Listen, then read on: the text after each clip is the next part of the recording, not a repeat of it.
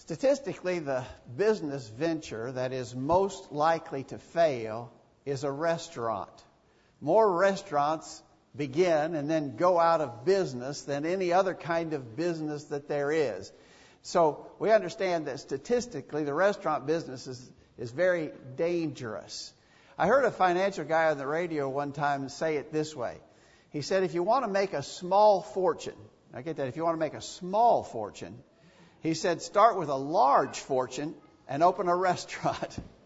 so uh, it's a dangerous proposition to be sure. But still, people, for some reason, there's, there's this great desire on the part of a lot of people to, to have their own restaurant. And so new restaurants start all the time. Let's say that's you. Let's say that you started a new restaurant. You open it, uh, but only a few customers come. There's just not very much business. It's looking kind of bad. It's looking like you might be one of those restaurants that starts and soon thereafter goes out of business. You would ask, why? What's, what's wrong here? What are we missing? Is there, is there something uh, uh, about the food that's not, not what people want? Is it, is it something about our service? Maybe we're not providing friendly service. Is it something about our menu selections and so forth? You'd, you'd be looking for the answer. Why aren't people coming? Why won't people respond to our restaurant endeavor? You better find the answer, of course, because if you don't find the answer, you're going to go out of business. Well, I want to draw a parallel to that, to our work in spreading the gospel of Jesus Christ. So here we are, and uh, we teach and preach the gospel. In reality, we are offering people the very best thing there is. We are offering people through the gospel message of Jesus Christ, we are offering salvation for people's souls. But very few people come. Very few people take advantage of that offer. Why is that so? Uh, this is the business that we're in. We're in the business of sharing the gospel of Jesus Christ. We want to lead people to salvation in His name. But so few take advantage of that. Why is that? Well, I think we should ask ourselves the question. Just like you would ask if you were in the restaurant business, why aren't people coming? For us, whose important business is bringing lost people to Christ, we need to ask the question what are some of the contributing factors why people say, no, I do not want to be baptized into Christ? For a few minutes this morning, we want to think about some potential answers to that question. Some of it obviously has to do with those folks who won't accept the offer, but could it possibly be somewhat because of us? that more people are not being baptized into Christ? We want to ask that question this morning. Thanks for being here. If you wanted to paint up a picture uh, perfect weather day, I don't think you could probably do much better than today. A beautiful Lord's Day here in Middle Tennessee, and we are so blessed to be together. We're glad that you're here. We thank you for your presence and participation and for the encouragement that you offer to the rest of us by being here. And for any and all who are visiting with us today, thanks for coming uh, please come again whenever you have a chance to do so. We'd love to have you come and, and, and visit us over and over again. If you have any questions, ask those questions. We'll be doing our best to try and answer them. So, why are more people not being baptized into Christ? Well, I think obviously a very first kind of take on this question is that there are some people who just love this world. They love the world, the love of the Father is not in them, and therefore they are not inclined to accept the offer of salvation. They are not convinced about what is the most important thing in life. They are all attracted to what's in this world. You've heard, obviously, through the years, you've heard about the experiment where you take a, a, a dollar bill and you crumple it up in a wad, and you take a shiny, pic, uh, penny, a shiny new penny in the other hand, and you offer it to a, a young child a crumpled dollar bill or a shiny penny. And the immature child will take the shiny penny every time, right? They, they don't understand. They're not seeing what is of value. And this is the same idea about a lot of people in the world. They're just attracted to the things of this world. They do not love the Father. Therefore, they are not going to come and obey the gospel of Jesus Christ. A text that we talked about in our adult class here in the auditorium this morning is a very well known text in 1 John 2, beginning verse 15. Do not love the world or the things in the world. If anyone loves the world, the love of the Father is not in him. For all that is in the world, the desires of the flesh and the desires of the eyes and the pride of life, is not from the Father, but is, of the, is from the world. And the world is passing away along with its desires, but whoever does the will of God abides forever. This well known passage contrasts two things. If anyone loves the world, the love of the Father is not in him. In other words, it's not possible to hold hands with both elements. We've got to either love the Father or we're going to be loving this world. In 2 Timothy chapter 3, beginning verse 1, Paul told Timothy, Know this also, that in the last days perilous time shall come, for men shall be lovers of their own selves, lovers of pleasures more than lovers of God. Well, lovers of their own selves, lovers of pleasure more than lovers of God.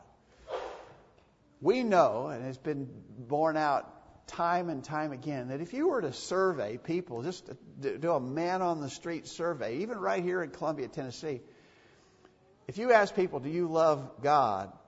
The overwhelming answer would be yes. Uh, uh, uh, I think that those percentages are probably changing over time, but right here where we live, the vast majority of people say that they love God, but the problem is they love pleasure more than they love God. And that's a problem. And the reason why people won't come, learn the gospel truth, and be baptized into Christ for their eternal salvation is because they love the world. They love the things that are in the world. They love pleasures more than they love God. In James chapter 4, verse 4, do you not know that friendship with the world, with the world is hostility toward God? Therefore, whoever wishes to be a friend of the world makes himself an enemy of God. That makes it pretty plain, doesn't it? It is either or. We can't have it both ways. But I'm convinced uh, that there are a lot of people who are in this category. And a lot of the reasons why more people don't come and be baptized into Christ is because they love the world more than they love the Father. Really? Just like that experiment with a child, crumpled dollar bill, shiny penny? What we're suggesting is that the gospel offers things that are eternal versus things that are temporal. Which one are you going to take? A lot of people making the wrong decision there. I would suggest that another reason why more people don't come to the truth is because they're blinded by denominational error and false teaching. This is just a sad reality. And I know that you are aware of this. There are just thousands of conflicting messages out there in the religious world. And that's no exaggeration. There are literally thousands of conflicting messages. Uh, it's not surprising then that people get confused and they might pursue after a certain line of thinking and religious teaching that is in error. But unfortunately, what happens is when people pursue this, this particular line of thought, and it's not true to the scriptures and it's in error on many points, but when they get locked into that, and maybe when they get all their friends that are in that pursuit, maybe their own family is connected with those particular kind of denominational practices, it's hard for them to change. My, if I was to change, I'd have to give up my friends. I'd have to give up some of the relationships with my family and so forth. People become blinded by denominational error and false teaching. Jesus said in the Sermon on the Mount, Matthew 7, verse 15, Beware of false prophets, which come to you in sheep's clothing, but inwardly they are ravening wolves. Bob was with us on the virtual Bible study Thursday night, we were making the point when a warning is issued, there must therefore be some danger to be warned about, right? If there's no danger, warnings make no sense. Well, when Jesus said, Beware, there's the warning. The danger is false teachers, false prophets. Beware of false prophets, Jesus said. In 1 John 4, verse 1, Beloved, believe not every spirit, but try the spirits whether they are of God, because many false prophets are gone out into the world. We try to make the point pretty often that the Apostle John, who penned these words by inspiration, was known as, sometimes is identified as the apostle of love. He had so much to say about love. But he also warned about false teachers, false prophets gone out into the world. And then in 2 Peter chapter 2 verse 1, Peter said, "But there were false prophets also among the people, even as there shall be false teachers among you, who privily shall bring in damnable heresies." It's, it's just a reality. And it's always going to be that way. As long as time continues, there are going to be those who pervert the truth of God, who teach falsely, and sadly, very sadly, people will follow after those false teachings. Now, that's why we've got to be on guard, why everybody needs to be on guard, be aware that there is the reality of false teaching. Because even if, if I'm misled by a false teacher, then I'm still going to be accountable. The false teacher will be accountable for what he did, but I'll be accountable because I didn't try the spirits to see where they are God. A lot of people are not coming to the truth. A lot, a lot of people are not being baptized into Christ because of denominational error and false teaching. I would suggest to you that a real big problem is sort of the problem of procrastination. People intend to obey the, gospel ultimately, but they just keep thinking there's, there's, there's more than enough time. I, I'll get around to that. I got some other things pressing me right now, but I will do it. The word, of course, is procrastination, putting it off. You know it should be done, but you just don't do it. We do that in all aspects of life, don't we? I had intended this summer to paint the barn or paint part of the barn behind the house. Uh, I haven't done that yet. It's been there. It just keeps staring me in the face. There's some of that barn that hadn't seen paint in a number of years, and it needs some painting. But I've been putting that off. I've been procrastinating. We do that, don't we? I'd say people do the same about God. It's not that they don't know. Uh, in other words, they actually, maybe this is not a factor. Maybe they know the truth. They have not been deceived or led astray by false teaching, but they just keep putting off doing what they know they ought to do. In the parable that Joseph read for us earlier from Luke chapter 12, Jesus famously told about the foolish rich farmer. He spake a parable to him, saying, The ground of a certain rich man brought forth plentifully, and he thought within himself, saying, What shall I do, because I have no room where to bestow my fruits? And he said, This will I do. I'll pull down my barns and build greater, and there will I bestow all my fruits and my goods. And I will say to my soul, Soul, thou hast much goods laid up for many years. Take thine ease, eat, drink, and be merry. But God said to him, Thou fool, this night thy soul shall be required of thee. We like to think that wouldn't happen to us. That we do, in fact, notice, he thought that he had many years left. And my guess is if we took a survey of all of us here this morning, we think we got lots of time left, right? Many years. There's many years left. But it could happen to us as it happened to the rich farmer and our life be taken from us almost instantaneously. And that being the case, it's absolutely foolish, as Jesus said, to postpone giving our lives to God. In Acts chapter 24, at verse 24, the apostle Paul was before the Roman governor Felix. After some day, after some days later, Felix arrived and sent for Paul and heard him speak about faith in Christ Jesus. But as he was discussing righteousness, self control, and the judgment to come, Felix became frightened and said, Go away for the present. When I find time, I will summon you. This is the New American Standard Version, and it has Felix saying, When I find time. You might be even more familiar with the King James translation. There's when I have a convenient season. Well, when I have time, when it's convenient, I'll call for you. Apparently, for Felix, that never happened. The time never came. And my, my thinking is it won't happen for the rest of us either. There's never a convenient time. You'll never have just time to waste, and so you can devote it to God. Uh, the, the, the postponing, the looking for a convenient season, it doesn't work. Let me suggest to you that another reason why some people are not baptized into Christ is because the gospel is maybe not preached in plain and simple terms. Um, you ever been confronted with trying to decipher a legal document? You know, maybe uh, something that you had to do with your work or your business or whatever, and there was some kind of a legal document that you had to understand and sign off on. And man, sometimes that is just so confusing. Lawyers even have their own language, don't, don't they? We call it legalese. They don't talk in plain English. They talk in their special, particular kind of jargon. And it's just really confusing. And you, may, and, and you can't make heads nor tails of it.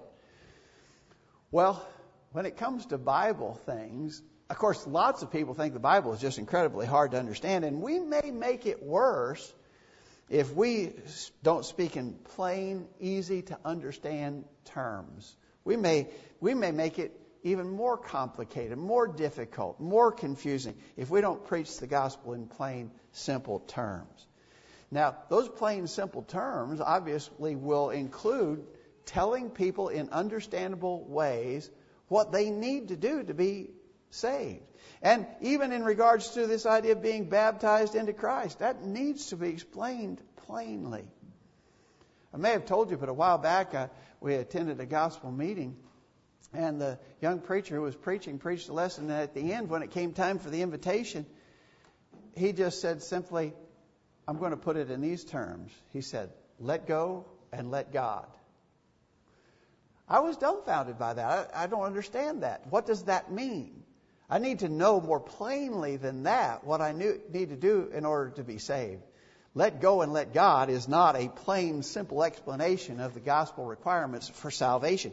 We need to speak in plain, simple terms. In 1 Corinthians chapter 2, beginning verse 1, Paul said, I, brethren, when I came to you, came not with excellency of speech or of wisdom, declaring unto you the testimony of God. And my speech and my preaching was not with enticing words of man's wisdom, but in demonstration of the Spirit and power. I'm convinced that there are some who want to use enticing words of man's wisdom. They want to impress you with their oratorical skills. They, they want to maybe get you to be of the opinion that they are a great public speaker. Well, it's not about being great public speakers, is it? It's about declaring the gospel of salvation. Paul said in 2 Corinthians 3, verse 12, Seeing then that we have such hope, we use great plainness of speech. That's what we need. We need plainness of speech. I want to tell you, I believe that Paul, by all indications, he had a very thorough, formal education in religious matters. He said that he had studied at the feet of the famous rabbi in Jerusalem, Gamaliel. He was a learned man, but he says we use great plainness of speech. And that's what we need to do. And so if the reason why more people are not being baptized into Christ is because we're not making it plain enough, then that's on us, right? And I, I think that that can be corrected pretty easily. Let's use great plainness of speech. Let's make it understood what people must do to be saved. Finally, and I don't mean this to be a categorical listing of all the possibilities, but I think another possibility is that Christians are sometimes afraid to share the saving truth of the gospel of Jesus Christ. Uh, I'm sure I don't have to explain what I mean by this. And my guess is that we have all, at one point or another, felt this fear. If I speak up, uh, the person that I'm talking to might get mad at me. Or the person that I'm trying to teach might reject the message, and me personally. But maybe the greatest fear is if I talk to people about salvation, they might think that I'm weird. They might think that I'm some kind of a religious nut or fanatic. I just don't want to talk to people about salvation because I'm afraid uh, of how they might react to me. Now, if you consider that for a minute, that's not reasonable. It's not a reasonable fear. I think it's a, I think it's a fear that exists, but it's not a reasonable fear. I should not be afraid of what people think of me if I share with them the most important truths in the world. Compare it to this. What if there was a fellow who was drowning to death? And so I'm here. I, I, I may be in a boat nearby or I am on the bank and this guy is out here and he's drowning. He's drowning. He's going to die. I do not think first, well, what will he think of me? How will he react to me if I try to save him? Will he think that I'm maybe some kind of a weirdo if I dive in and try to save him from drowning? I don't think that, do I? You don't think for a minute, will that guy reject me? Will he think I'm odd? Will he be mad at me? Will he think. No, he's drowning. I want to do what I can to save him. And that mentality ought to be ours when it comes to saving people from eternal damnation. We should not be afraid. In Revelation 21, verse 8, the Lord says, The fearful and unbelieving, the abominable, and murderers, and whoremongers, and sorcerers, and idolaters, and all liars shall have their part in the lake which burns with fire and brimstone, which is the second death. What do you think this fearful is? So it's talking about people who are going to be lost ultimately. Who do you think the fearful are? Could it be some of the kind of fear that we're describing here? I'm afraid to speak up for the Lord. I'm afraid to share the truth with lost people. I'm afraid of how they might react to me. Well, we need to get over that fear.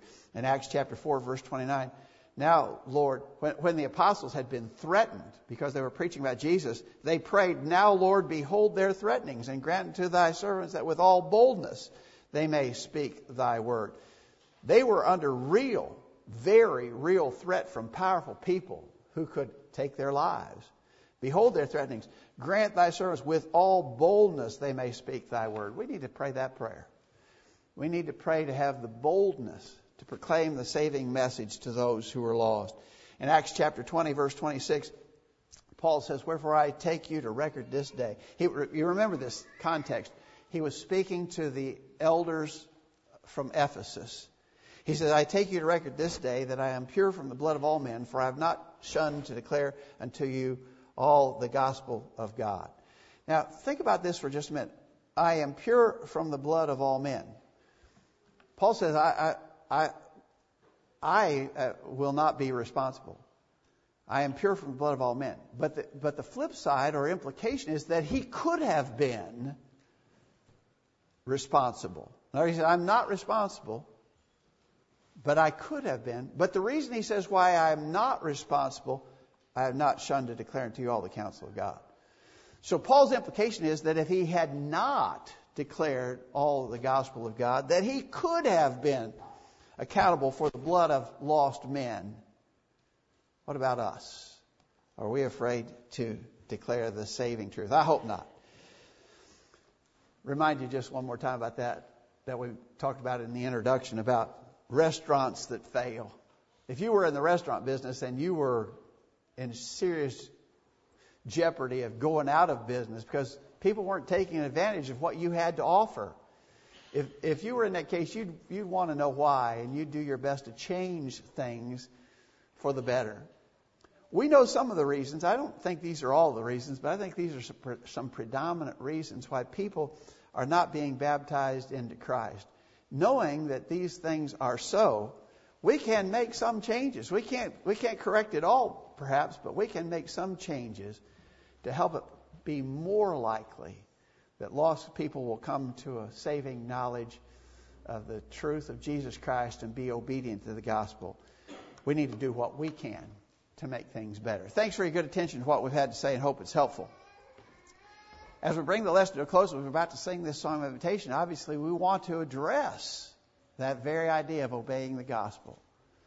For those in our assembly this morning who've never made that decision, what's holding you back? Uh, is, is, might it be one of the things that we mentioned today? If that's the case, we hope that you would overcome all of those hindrances and make the decision to obey that simple gospel plan of salvation. We know the steps, we often refer to the steps in the plan of salvation. Hear the truth, believe it, repent of your sins, confess your faith in Jesus, be baptized for the remission of sins. If you're subject to that invitation this morning, we hope you make that decision without delay. If you're a Christian and you need prayers of the saints for whatever reason that might be, if we can help you in any way, let us know while we stand and sing this song.